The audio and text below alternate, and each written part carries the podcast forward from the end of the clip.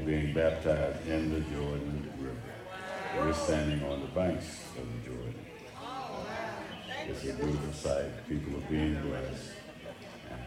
Lots of flies. More flies than you can imagine. But uh, we are being blessed.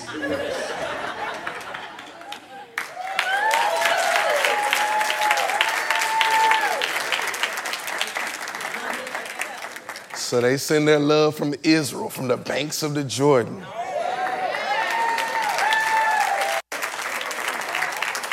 Woo-wee. How's everybody this morning? All right, all right, all right. It's another great day. Great day to be alive. Great day to be in the house of God. One more time. all right. Y'all ready for some word? All right, so today's message is not going to be a run, jump, shout, even though I don't never do one of them anyway. Nor am I expecting a whole lot of amen, so I went ahead and amen myself about a hundred times so I won't feel like I'm missing anything. Um, but we're going to do something a little more practical today, uh, and we're going to discuss some things. Did you know that the general population as a whole, well, you should know the general population as a whole are not fans of church? And it's our fault.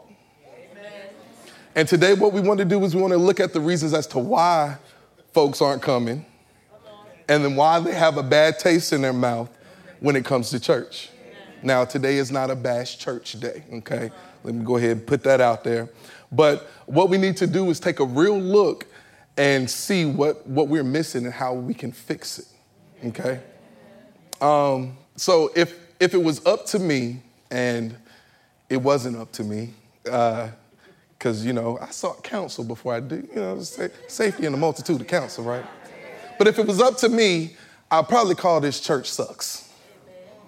But I know everybody ain't ready for that, so I ain't call it that, because I ain't want to offend some of you. But the reality is that most people's idea of church is that. We know this because we can have record breaking crowds up the road at Dowdy Ficklen Stadium for a football game, sellouts. I think they've had two sellouts this year, right?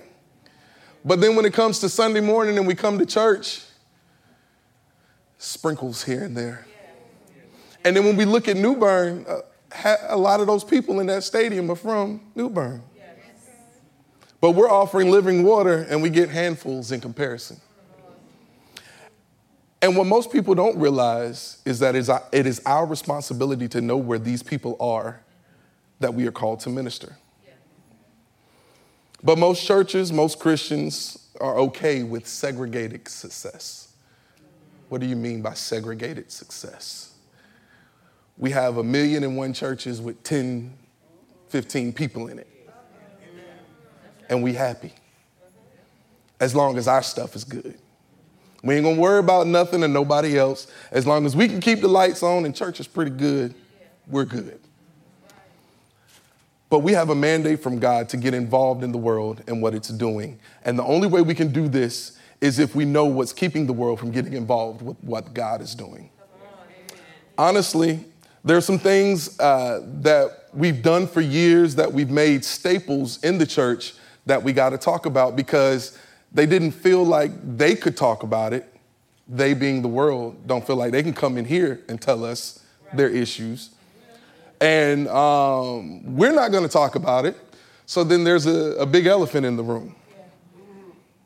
It's the thing that we see on parodies and stuff like Saturday Night Live, and anytime uh, somebody does a church scene in a movie, it's all exaggerated and it's got preachers being money hungry and it's got all these other things, and we laugh at it, and the world laughs at us, and the world laughs at him and the sacrifice because there are things that we've done to legitimize some of the fears, hurts, frustrations that the world has about church.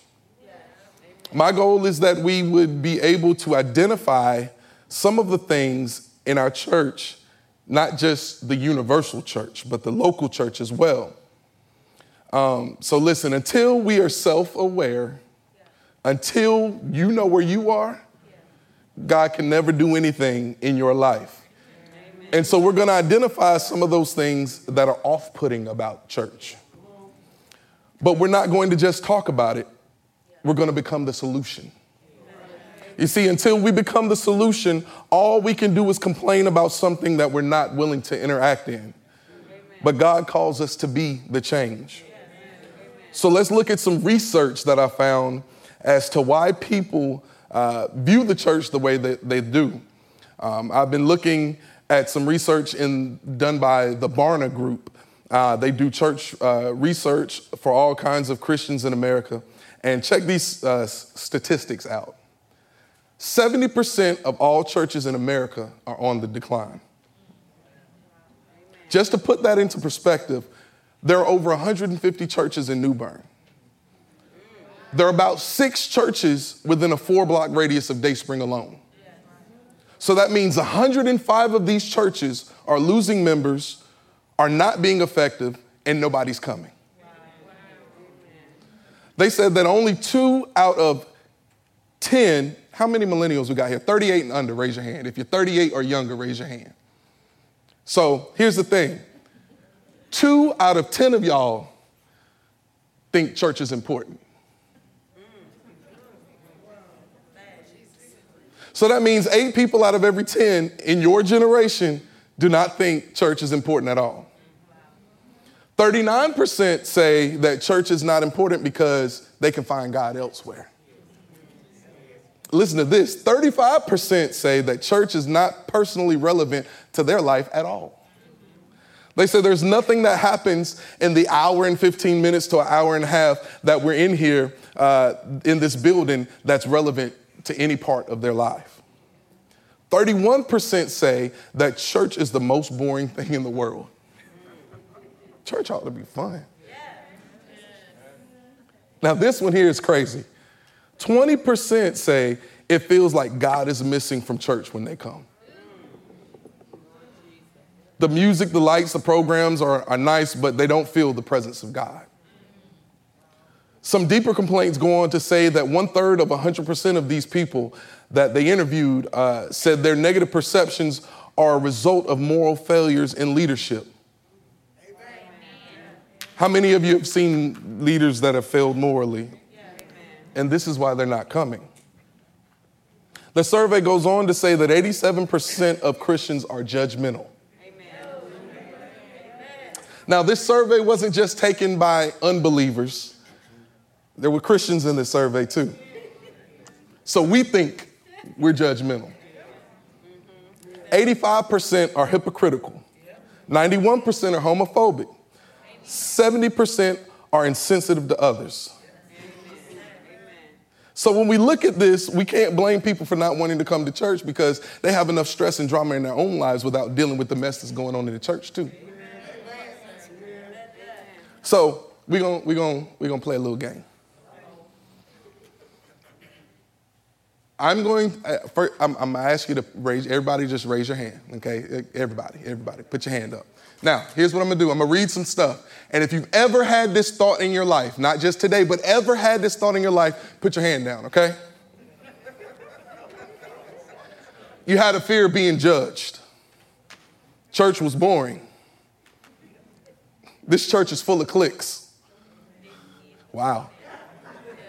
Now, this one's gonna wipe them all out. Church lasts too long. Oh, we still got a couple hands up. Okay, all right, all right, all right. They only preach about hell and damnation. They only want my money. I've been hurt in church before. I don't trust the pastor. This church is like a cult. We still got a few faithful holding on.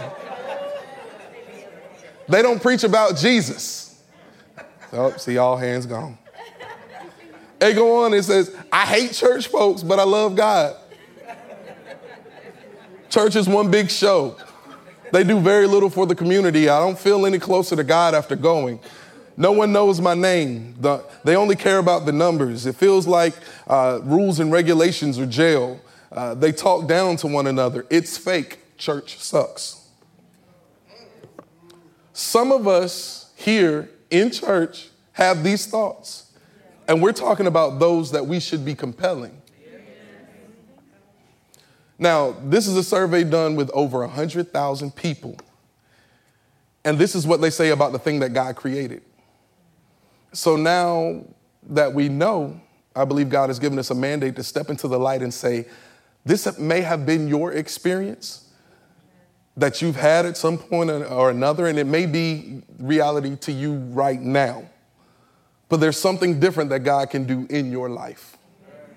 So, my goal is to show how, along with the body, uh, the, this body of believers, uh, that we can start to change the narrative and what God planned for the local church. So we're going to take a look at Matthew 16, 13. Matthew 16, 13. And while y'all turning to that, I want you to see that God tells us in His Word that we're supposed to go into all the world in Matthew 28 19 and make disciples. And he also tells us in a parable in Luke chapter 14, verse 23, it's called the parable of the great feast. And it says uh, to go out into the country and the highways and byways and in your social circles or areas of influence. And I want you to compel and urge people to come in because I want my house full. So God's talking about the church and how he wants people here, but there's obstacles and things that have happened and we have to figure out what the real intent of church is. And we're going to do that by reversing the narrative of church. And the title of this message today is The Reverse Church. Somebody say, Reverse Church. Now, what we're going to do, we're going to we're going to we're going to uh, take what people think church is, and we're going to turn it around, and we're going to reverse the perception by looking at how God originally started the church. Somebody may have a problem with church, but they can they, if they come in contact with you or with me, uh, they, should they should see a difference. When they come in contact with us, they're going to meet the reverse church. The reverse church of what culture says church is, the reverse church of what has been done in the past, the reverse church of what leaders have done in the past. They're going to run into somebody that f- has found the real meaning that's contrary to culture. That's what Jesus did. He came and interrupted culture. They said it was supposed to be this way, and he reversed it. He said, You thought I was coming to take over Rome. But I'm going to build an empire that's going to last forever, and I don't need Cookie and Lucius to do it. Some of y'all will get that later.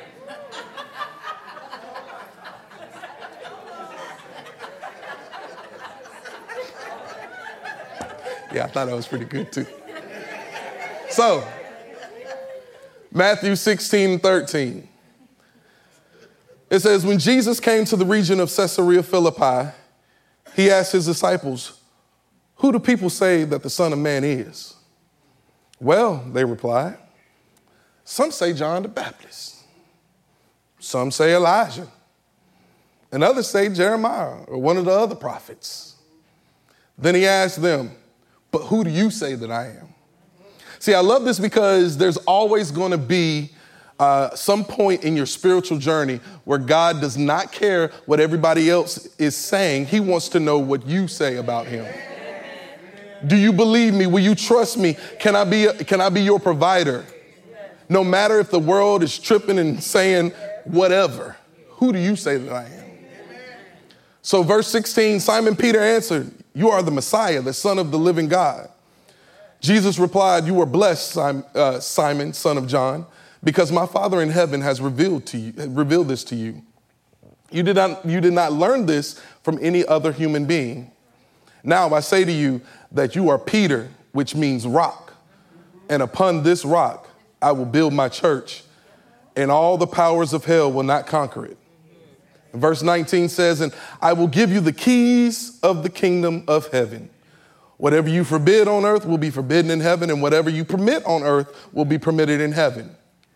See, this is where the church is first mentioned in the Bible. And I want to give you four points um, that are going to help you reverse church. If you're going to be the reverse church, you have to focus on the organism, not the organization.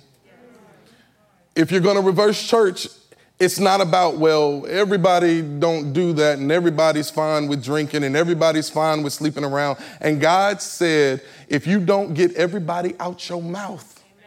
Amen. So, point number one the reverse church is about the organism. Reverse church is about the organism, me, not the organization. So, funny story. Uh, my beloved wife, my dear darling wife, she is a self proclaimed lasagna connoisseur. So, we'll go to a steak restaurant that might have lasagna on the menu, and she'll order it. And then if it's not good, this restaurant is terrible. so my thing, you went to a steakhouse and ordered lasagna, and because the lasagna wasn't good, then the steakhouse is terrible.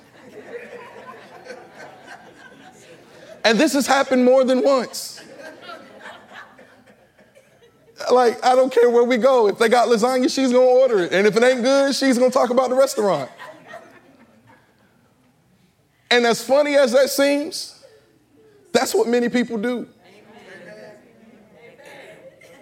They have an experience in a church with an individual, and church is trash.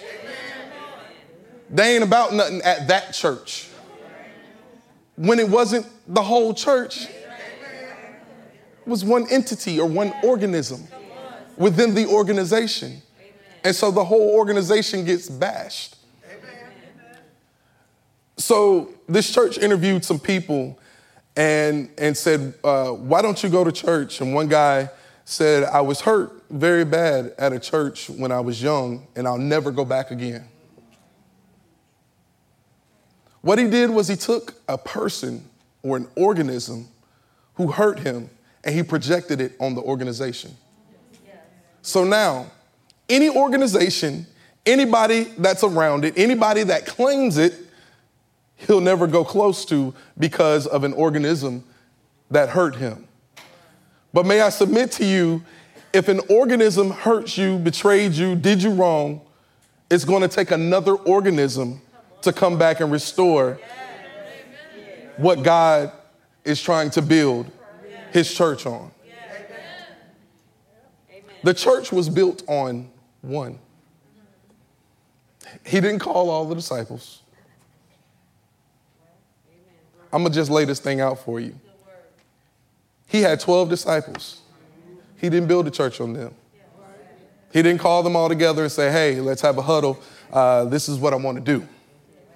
I want to build my church on y'all, and I really don't believe uh, that, he, that he would do that. Nobody could, if he did it that way, or the reason he didn't do it that way is because now nobody can take full responsibility when things happen. So he decided to build it on Peter. he said, Peter, come here because you've had a revelation of who I am. Your name is now changed, and I'm going to build my church on you. So, what you trying to say? God wants to build his church through you, not through this building, not through our fellowships or our groups. And we believe in all of that, and all of that is good. But he wants to build his kingdom through you. Somebody say, me. me. Through me. That's why Hebrew tells us that we're supposed to strip off every weight that slows us down. Uh, and that means if you're not running like I'm running, I can't run with you because the church is dependent on me. Somebody say the church is dependent on me. Y'all heard how y'all say that? yeah, the church is dependent on me. Some of y'all are scared to even say it because you don't even want to pray every day. You're scared to say it because you don't know uh, what that commitment looks like. But God thought enough of you to say, I'm not going to make an organizational move, I'm going to make an organism move. I want them to know that they are more valuable to me than the whole, and I could build through them more than I could ever do with the whole. If they would surrender their heart and become the organism that I build the church on, I could change the world. It says, strip off every weight and let us run the race with endurance that God has set before us. And how do we do that? By keeping our eyes on Jesus, our champion, who initiates and perfects our faith. These are two words I want you to understand because God wants to build the church through you, through an organism, not an organization. Some of y'all be like, uh, this church got issues, and uh, others be like, yeah, sure does. But you have the power to change that person's view. How you love, how you talk, how are you patient. It said 91% of people in the church are homophobic. Now, I'm about to step on some toes, so y'all just get ready. Um, the person who's living an alternate lifestyle sexually, that's still God's child. And no matter the sin that they're in right now, they're still God's child. Amen. We talked about it a little bit on, on Tuesday. Um, no matter the situation, they're still God's child. Amen. And you won't get close enough to them to love them back into relationship. now, just because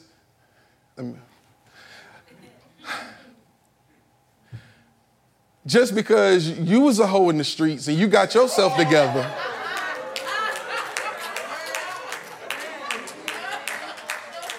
Now you think you better than everybody else. And you want to judge and look down on other people.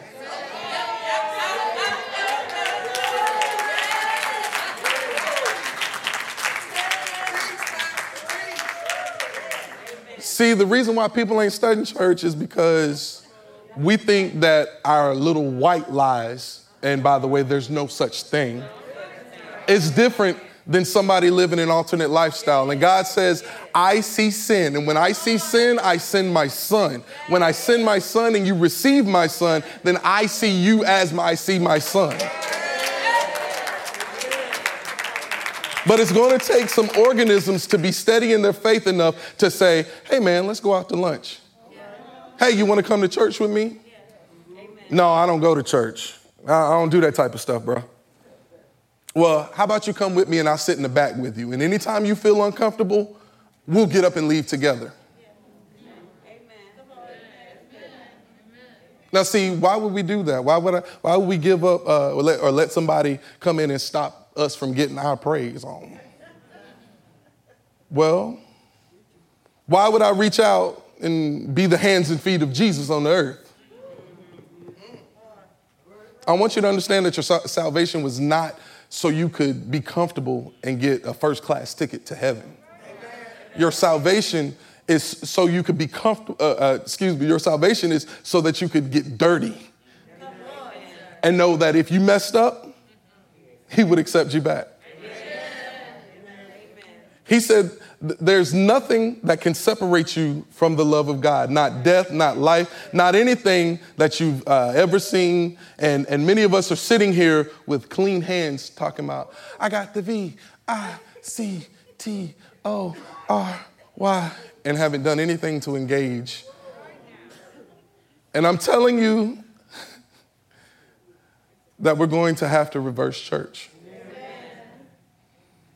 We're going to have to be a church, it's not going to be a church wide outreach. It's going to start with the organisms. We are the organisms, we are the hands and feet. It's going to be you at your job. It's going to be you at your school. It's going to be you at Starbucks every morning when you, when you go in there and, and you intentionally remember the person's name so that at the slightest inkling you can be so smooth with it and slip Jesus in on them. And then follow it up by call me if you need me. If we're going to reverse church, it's going to start with, an, with not with an organization, but with an organism.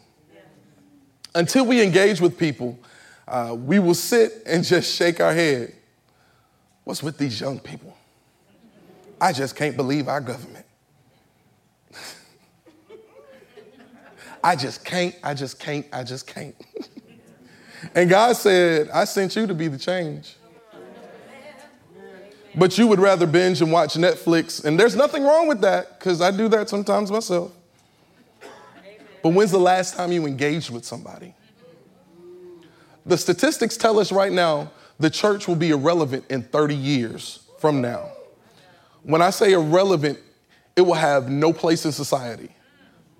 Until Gideon's army, ones who say, you know what, we may be fewer in number, but we can take out any army of any size that comes before us. Because if God before us, He's more than the whole world against us.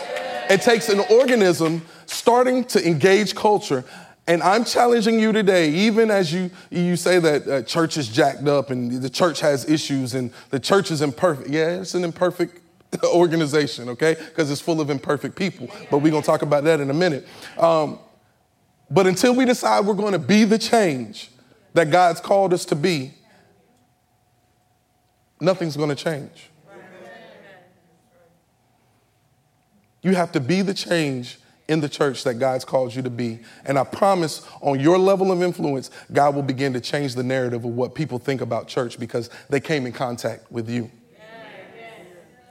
The second thing we have to understand if we're going to reverse church is the reverse church values imperfection as a necessary ingredient to be used by God. Let that sink in. The reverse church values imperfection, not throws people out because they're not perfect, not judges people because they're doing things wrong. The reverse church values imperfection. Oh, you're jacked up? Great. You're going to work perfectly here. You're on your second marriage? Wow. Me too. Come on in.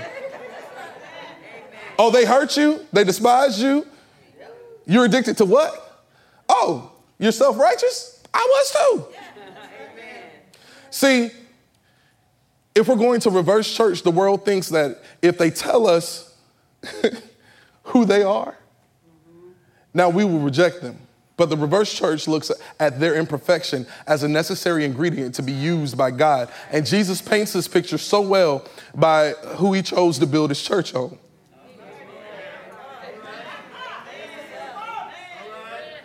Chose Peter. now, anybody that reads the Bible realizes that Peter was a little suspect. Okay? Like, if I was going to choose to build my church on one of the disciples, it probably would have been John. Um, it literally says he's the one that he loves. He loves you. He understands what I'm saying. But he picked Peter. And I think it was the most strategic thing Jesus could have done because Peter was the one who didn't have enough faith to stay in the boat. He got out the boat and walked on water. See, most people think that's a miracle that he walked on water. Uh, but the only reason he walked on water is because he didn't believe God would sustain him in the boat. And so he got out and God sustained him on the water. But then he started doubting. And once he started down, he started sinking. He's like, man, Peter, come on, get back in the boat.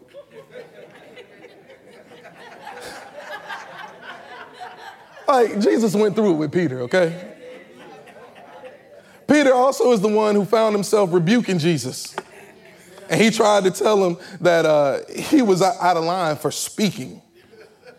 He was speaking out about death, and Jesus checked him so quick. He said, Get behind me, Satan. He changed his name again. Peter also is that one that committed assault with a deadly weapon. Peter is the, the one who said in Jesus' face, No matter what anybody else does, I'll never deny you. And three times before the rooster crowed, they came back with pictures and say, uh, we, we got photographs of you and Jesus. And Peter said, Nah, that ain't me. Look at that nose. That ain't, that ain't even me. So, now watch this. No matter the imperfections in Peter's life, God still chose to use him as a foundational piece of building the church of Jesus Christ. He did it so you could know that every imperfection that you've ever experienced, every lie, every hurt, every pain, every abuse, he says, I can use all of that. If you don't think it's true, ask Paul. Paul was murdering Christians. And he had an encounter with God and changed everything in his life. I want you to hear me say this so clearly that you have to realize that God wants to use you as the organism that changes and reverses church in your area of influence. Amen. Teachers in the school system, when you're with those kids, when you're on the phone, when you're on your social media. Stop liking the things that, that are making fun of the church or things that uh, people are trying to do to just blow up their status or whatever. Amen. Reverse church. Let them see something different in your love and your genuine action, in the way that you serve, in the way that you care, because God wants to use every bit of your imperfection as a necessary ingredient to be used by God. Yes. 2 Timothy 2.13. 2 Timothy 2.13 says, if we are unfaithful, he remains faithful, for he cannot deny who he is. Isn't that amazing? But even when we weren't faithful, God sees us and says, you know what? I'm going to still be consistent with them. I don't know how many times I made promises to God and broke them. Do I have anybody that can agree? But yet, He still chooses to use us. I want you to know if you're feeling unqualified, you're feeling insecure about what you've done, and they don't know my past. And if they really knew, or if anybody found out um, who I am, and God says, I can use all of this. Amen. Your imperfection is literally necessary to, for me to build my church. Look at this third thing that the reverse church does. The reverse church has to believe revelation changes everything. Now, some of you are like, Revelation changes everything? Now, we ain't talking about the book of the Bible. We're talking about Revelation. This is what changed Peter. Peter, with all his mess ups, Jesus said, Who do men say I am? And he said, You're the Messiah. That word Messiah in Hebrew means you are the promised deliverer. He said, How did you find that out because nobody here knows that because I haven't made the Bible yet and I haven't released the Holy Spirit into the world yet. Um, so I have not done any of that. So, how did you figure that out that I was the Messiah? He said, You know what? God must have shown that to you. He must have revealed that truth. That's what revelation means. He must have revealed some truth to you and made it and made you change. Amen. If you get revelation in your life, it will change everything. Yes. Revelation will change the narrative on everything in your life. Some of y'all been praying for miracles. You need to pray for revelation a, re- a, revelation of who Jesus is, a revelation of what grace has really done for you, a revelation of what it means to love others more than yourself. If God reveals uh, truth to you, it'll change everything. In Peter's life, it changed his name. Peter went from Cephas, did y'all know that? His original name was Cephas. He went from Cephas, then he went to Simon Peter. And when he had a revelation of who Jesus was, that God that was on the inside of him, he dropped the Simon and said, Your name is Peter. Amen. I'm changing your name because that means rock, and upon this rock, I'm going to build my church.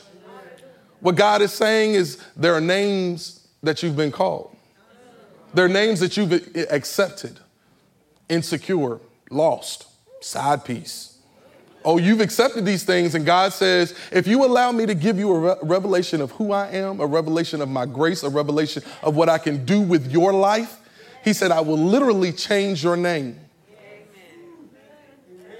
Any man that be in Christ be a new creation. The old it has passed away. Behold, look, see, I made everything new. What have you accepted that God's trying to change in your life? But it only happens when you get a revelation. Like, what does that mean? Like, that's why you come to church.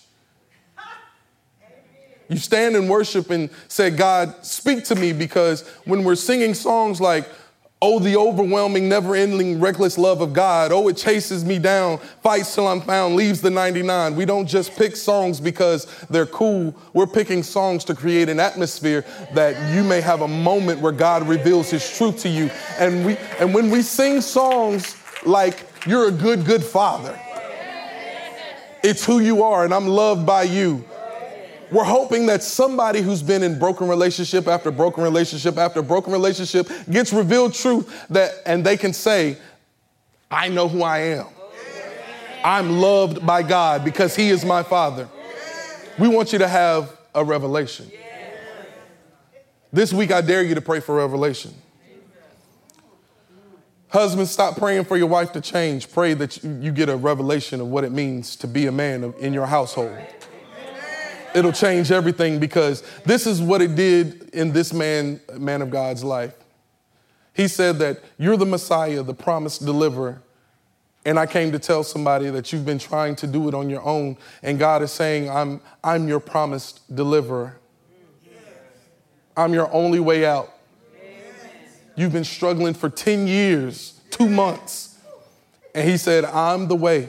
Today, you need to receive from the promised deliverer from the Messiah, the one who sees and provides, the one who has seen your faults and says, I'm still with you. If you get in a place in my presence where I can reveal uh, to you some truth, he said, I'll change your name. I'll change what people think of you. I bet Peter was sitting, uh, sitting there like Jesus. Uh, there's a lot of other disciples here, and uh, whew, you want to use me? And God says, I see through the lens, I see you through the lens of who I created you to be, not through the lens of who you are right now. If we're going to be the reverse church, we have to believe that revelation changes everything. And that's why we come to church every Sunday because we are looking for revelation. When you get revelation, it changes everything in your life. The last thing I want you to see about us becoming a reverse church is that the reverse church cannot be defeated. Amen. Some of us are so scared to be who God's created us to be, to walk in boldness, to be Romans 1:16, unashamed of the gospel of Jesus Christ, for it is the power of God unto salvation. We're so scared of that because we're scared that we may fail and we may make a mistake and we may look stupid. Let me tell you, you will. This is not a perfection calling. This is something for people to understand that I'm not living for myself, that I'm not living in this world so that people can fake like me. I'm not living so everybody can say, well done to me in this temporary state. I'm looking to get a well done in eternity when I stand before him, he's going to look at me and say, You did everything with what I gave you. And I want to say to you, Well done, my good and faithful servant. You led where I put you. You did what I told you. You stewarded well over what I gave you. And you reversed church for hundreds, if not thousands, of people in the area of influence I put you. Listen, I don't care if you're in high school, reverse church. I don't care if you're in the law office, reverse church. I don't care if you're in the gym, reverse church. I don't care if you're in a prayer meeting. Yeah, a prayer meeting, reverse church. Whatever they think church is, show them Jesus. And when you show them Jesus, there's something undeniable about that. Well, well, Pastor C, what are you saying?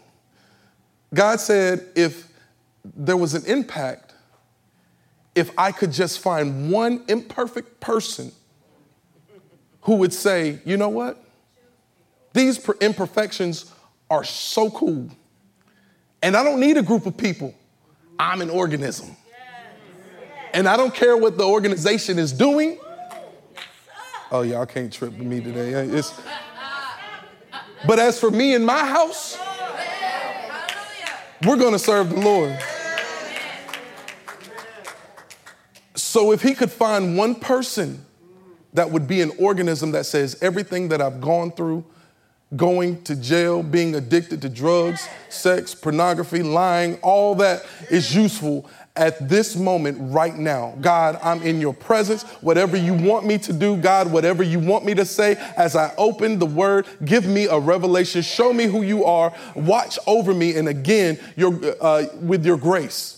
Change my thinking, change my speech, transform my mind. I will do that. And he says, if you do that, the gates of hell and anything the enemy would try to throw against you will not prevail.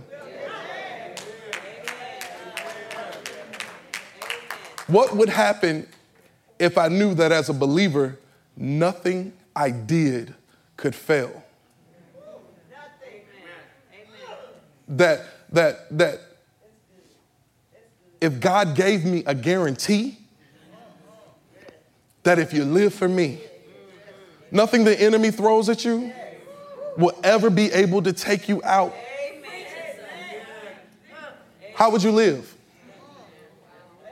And the sad narrative is that many of us would live the same way we're living today. I want to challenge you to reverse church in your area of influence. Hear me, you got to understand something so clearly that God is so enthralled with you uh, completing purpose and doing everything He's created you to do. And that He said, if I made, if I made it a group effort, some of you wouldn't even do it. So I'm going to make this about you. If you take your flaws along with the greater one on the inside, everything you do for me is going to work. And the gates of hell will not prevail. And then it gives you authority. The Bible says, whatever you loose, I'm co signing in heaven. And whatever you stop, you can't have my family. You can't have my children. I will not be in poverty. Whatever you stop on earth, he says, I co sign that too. The problem is that while we're praying for so many miracles because we haven't taken our place as the church, it says we get major keys to the kingdom if we just become the church. We can stop and start stuff and walk in authority God's given us and reverse church. So some people may say, you know, church sucks. And let me give you a quick background of that word sucks, because I know so it's, it's, it, it's a jazz term. Back in the 40s, 30s, 40s, when jazz was really popular, um, if like a horn player was really like playing, like he was just killing it, they used to say, oh, that cat is blowing. And if they weren't so good at what they were doing, they said it sounds like he's sucking wind back through the horn. And of course, as we do everything in American culture, the phrase got shortened to, he sucks. so, just in case you were wondering, that's where it comes from. But some people may say, you know, church sucks, but not when they meet you. Now, because they're going to see the love of God. When they meet you, you're going to be in a place where you're saying, God, change my mouth. You're going to be in a process, uh, they're going to cuss you out. And you're going to say, mm-hmm. God bless you.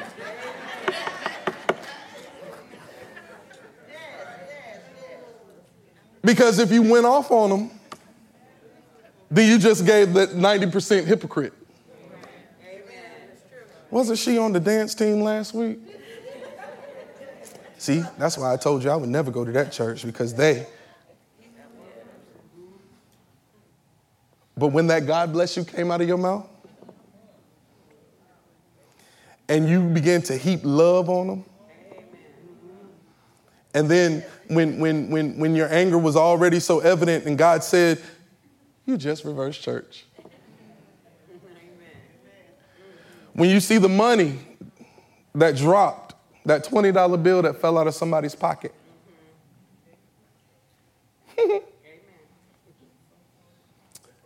but you didn't want to, you know, make the effort to go give it back to the person.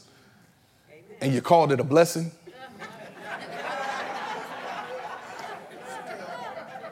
See, y'all want y'all y'all want to play that like you ain't never did that before. but God's looking for people with integrity.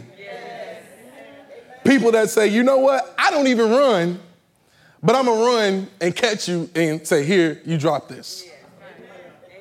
Why? Because there's always somebody watching. The whole time, uh, it could have been somebody that knew your son. And, and they, they see you at the basketball game, and, and you didn't even know they were who they were, and, and, and, but God knew who they were, and God was giving them a glimpse into a real believe, what a real believer looks like. Integrity is not what you do when everybody is around, it's what you do when nobody's watching. It's when tax season hits and, and some of y'all been claiming dependents who ain't lived in your house in 19 years. And God says, You're holding up your blessing because you don't believe I'm Jehovah Jireh, your provider. You think that Uncle Sam and that 1500 or that 3000 that you're getting on a flat and uh, a flat screen TV is going to produce something for you? He said, I dare you to be honest and trust me and reverse church. The person doing your taxes knows it. They see you and then you invite them to church and they don't say anything and then they graciously decline because they see the battle between right and wrong when they look at your life. So, I don't know all the situations, but we all have an area we have to say, God, reverse this. It's about reversing the church. Today, as we stand, I want to pray that no longer, when somebody says church sucks or the, the church is full of hypocrites, we will be part of the problem. That in every area of our life, we'll be part of the solution.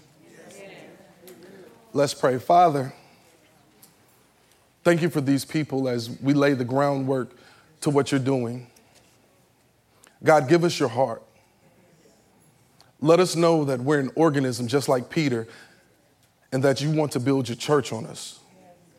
And God, with our imperfections, we know that you can give us a revelation that will change everything about us. That it's not about our perfection, but it's really about our progression.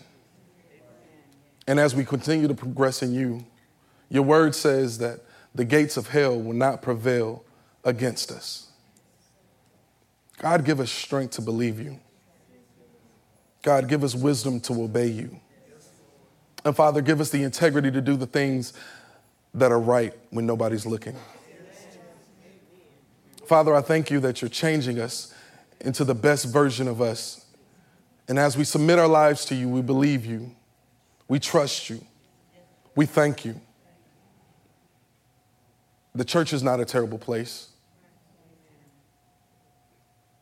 because we're the church the church that will do it how you created it to be done. Reverse church in us. In Jesus' name. Amen. Let's give God some praise this morning.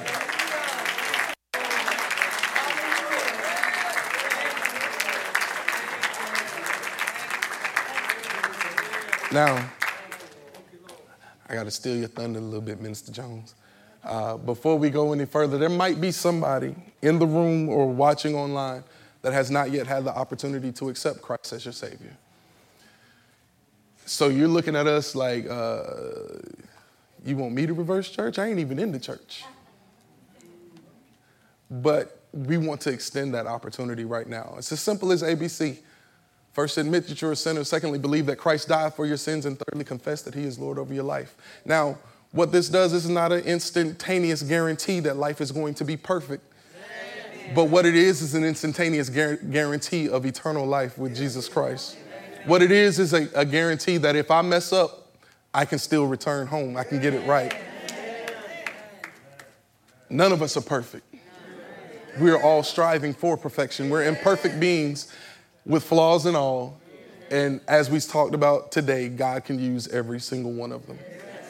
So if that's you, I want you to come on up here. If that's you watching, just slip your hand up. The Lord will see it.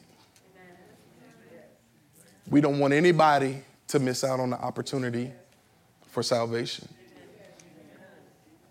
Now, because I'm believing in faith that somebody is watching this either today or 10 years from now, and they're gonna say, you know what, I want to be a part of the solution. So I want to pray this prayer. And we all gonna join with you while you watching this. So repeat after me Father, Father forgive, me, forgive me, a sinner. A sinner. I've, missed the mark. Missed the mark. But I thank you, I thank you that you sent your son Jesus, your son, Jesus to, die just for me. Just for me. I, thank you, I thank you that he rose, that he rose from the grave just for me. So come into my heart. Be my Lord. Be my, master. And I'll forever serve you. So now I confess with my mouth. Mouth what I believe in my heart. That when Jesus was raised from the dead, I, am saved. Thank you, Lord.